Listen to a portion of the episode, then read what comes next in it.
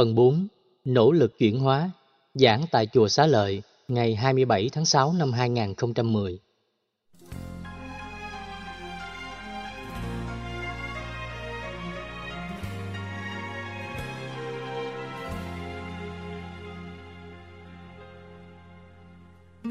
Nỗ lực là nhu cầu Dân gian Việt Nam có câu Có công mài sắt, có ngày nên kim Nhằm ám chỉ rằng sự nỗ lực nào cũng dẫn đến kết quả mặc dù có thể cam go, đôi lúc là thử thách.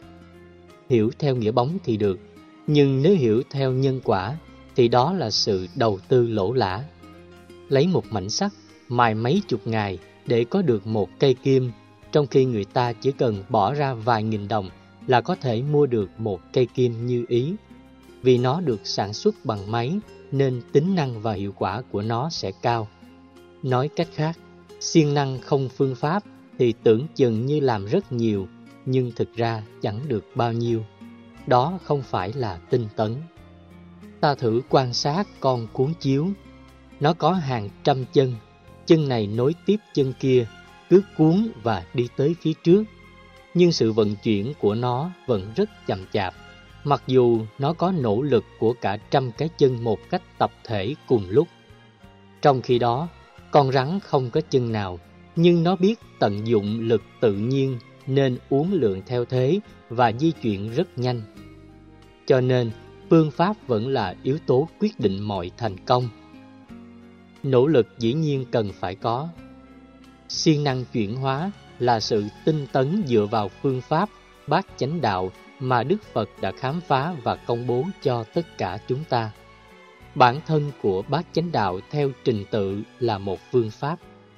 Theo tiến trình này, chánh tinh tấn là yếu tố thứ sáu nối kết năm yếu tố đầu, chánh kiến, chánh tư duy, chánh ngữ, chánh nghiệp, chánh mệnh và tạo điều kiện căn bản về phương diện nhân quả để có được chánh niệm và chánh định. Hay nói cách khác, chánh tinh tấn là bạn đồng hành của bảy yếu tố chánh đạo còn lại. Do đó, nỗ lực chuyển hóa có giá trị ở chỗ thanh lọc loại trừ các yếu tố tiêu cực về phương diện tâm lý, cảm xúc, thái độ, nhận thức. Kết quả theo sau là chúng ta sẽ rũ bỏ được thói quen tiêu cực của hành vi, lời nói hay việc làm cụ thể. Chuyển hóa khác với thay đổi, vì thay đổi gắn liền với vật chất và hình thái các phương diện của nó, trong khi sự chuyển hóa trước nhất là sự thay đổi đến tận gốc rễ và trở thành một cái khác theo nghĩa tích cực. Các diễn viên, nghệ sĩ hay ca sĩ đóng nhiều vai, diễn nhiều nhân vật khác nhau. Cứ như thế, họ phải thay hình đổi dạng bằng trang sức phẩm, trang phục, nhưng cá tính, nhân cách của họ vẫn là một. Khi thì đóng vai làm vua, khi khác đóng vai làm giặc, anh hùng hoặc tên đạo chích.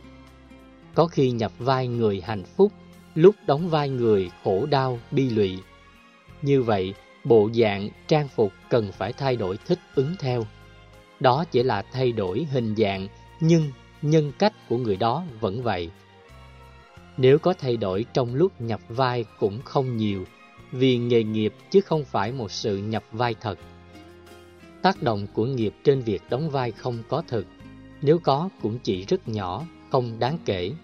Trong khi sự chuyển hóa là nỗ lực thay đổi nội dung, chứ không phải ngoại hình một sự thay đổi sâu lắng từ bên trong và làm cho người thay đổi trở thành con người mới.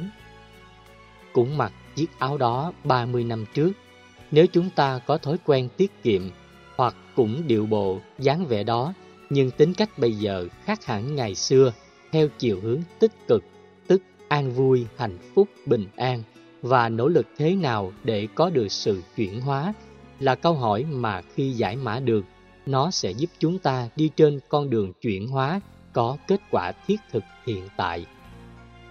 Nguyên văn của bài thứ tư như sau Giải đãi trụy lạc Thường hành tinh tấn Phá phiền não ác Tồi phục tứ ma Xuất ấm giới luật Nghĩa đen là Lười biến đưa đến đọa lạc siêng năng hành đạo thường xuyên Phá giặc phiền não xấu ác chiến thắng bốn loại ma quân, ra tù năm uẩn ba cõi.